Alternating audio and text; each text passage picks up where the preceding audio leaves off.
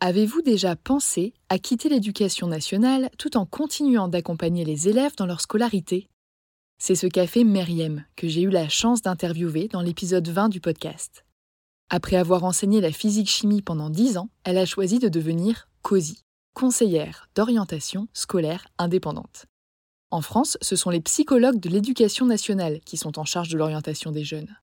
Et on compte environ un psy-EN pour 1500 élèves. Face à ce constat alarmant et à une demande grandissante, Myriam a créé une formation clé en main pour transmettre ses connaissances et ses outils à celles et ceux qui, comme elle, souhaiteraient devenir COSI. Si je vous en parle aujourd'hui, c'est parce que la huitième session de sa formation débute en septembre prochain.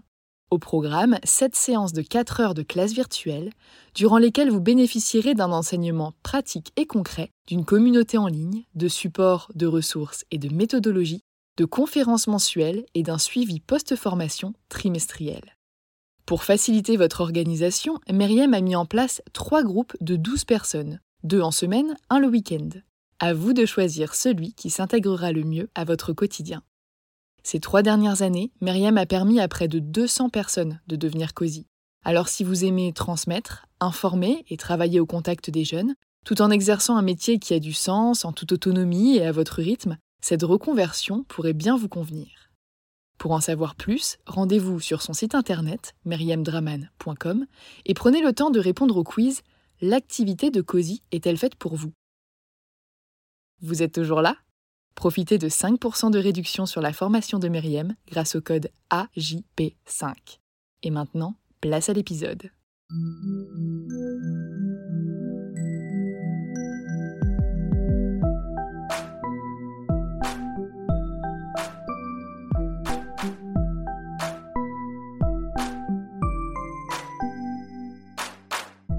Bienvenue sur Avant j'étais prof, le podcast des enseignantes et enseignants qui ont osé la reconversion.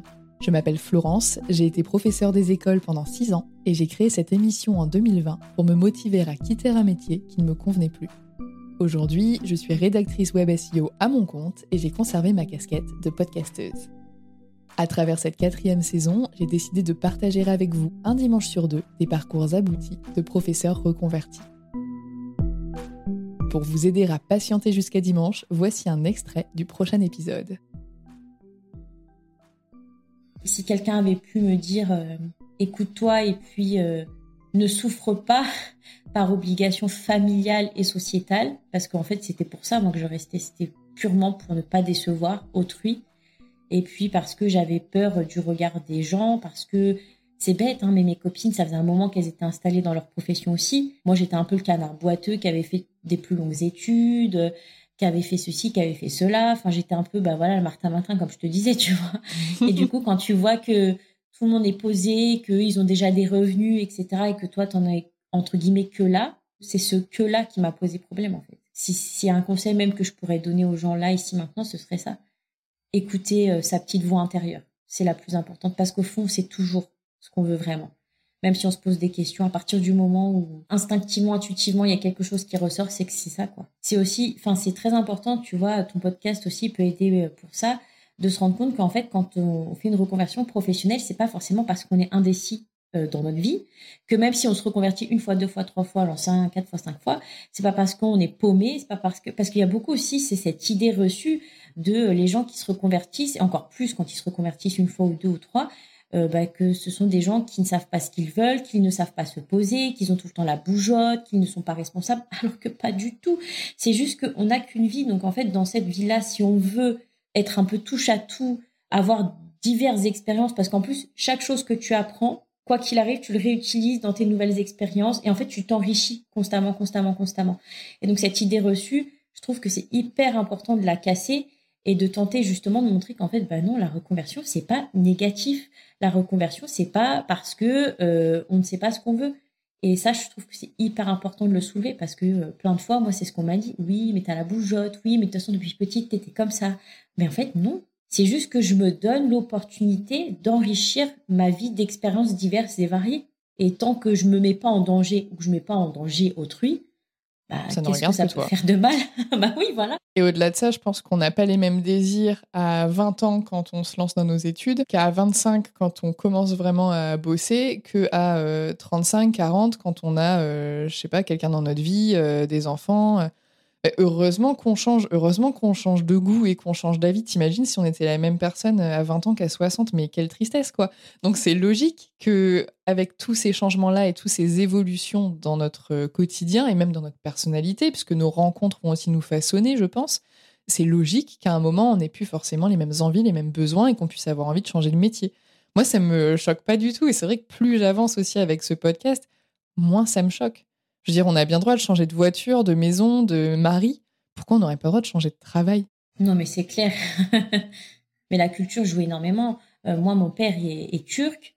Euh, du coup, euh, il y a aussi des choses qui comptent beaucoup, dans, en tout cas, lui, dans l'éducation qu'il a eue.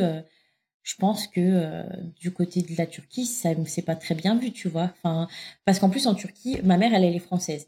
Mais du coup, euh, en Turquie, quand tu es professeur, ça équivaut comme si tu étais médecin, chirurgien. Euh, enfin, tu vois, c'est un métier. Il y a une reconnaissance sociale importante. C'est fou même. Parce que, enfin, c'est fou dans le sens où nous, quand tu vois, on en est en France là-dessus, euh, tu dis, il y a quand même un, écart entre, entre ces deux pays là-dessus, tu vois. Et du coup, c'est vrai que lui, quand moi, je lui ai dit que j'étais que je faisais des études pour être professeur, que je suis devenue professeur, que j'exerce en tant que professeur, c'était la fierté à son paroxysme.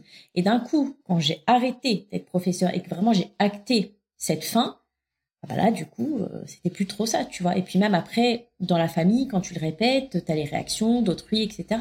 D'où le fait que tout à l'heure, je disais, l'éducation joue aussi beaucoup. Et du coup, malgré tout, la culture. Là, tu sens quand même, en tout cas, euh, moi, je l'ai ressenti très fort parce que de toute façon, je l'ai vécu et que même encore maintenant, je sais que euh, pour lui, mon métier, c'est pas un métier non plus, tu vois. Alors que pourtant, tu es plus heureuse, plus épanouie et que tu te portes beaucoup mieux, même en termes de santé mentale, par exemple, que quand euh, tu étais prof. Ouais, mais je pense qu'il y a pour des parents, ces notions-là, c'est complètement abstrait. C'est encore une fois, c'est aussi une question, je pense, de génération. C'est tellement, euh, ils sont tellement imbriqués dans certaines choses que voir au-delà, c'est plus compliqué, on va dire. Mais après, il faut apprendre à s'en détacher. Et moi, c'est ce que j'ai appris à faire. Hein. Tant que moi, je considère que je réussis vis-à-vis de moi-même, je me dis toujours que c'est le plus important, en fait. Tu veux créer un podcast, mais tu ne sais pas par où commencer? Je pense qu'on a ce qu'il te faut. Notre programme 30 jours pour créer ton podcast répond à toutes tes problématiques. La conception de ton projet, le format de ton podcast, les visuels, le titre, l'enregistrement, le matériel, l'hébergeur, le montage, la communication, tout est réuni en un seul endroit pour faciliter le lancement de ton podcast. Mais au fait, nous, c'est qui nous? Moi, c'est Florence, créatrice et hôte du podcast Avant j'étais prof. Et moi, c'est Solène, créatrice et hôte du podcast Friendship. À nous deux, on a publié plus de 140 épisodes et réuni 120 invités à nos micros. Notre aventure podcastique a connu de nombreux rebondissements. L'euphorie du lancement, la solitude, les doutes, la persévérance, la passion et enfin les audiences qui décollent.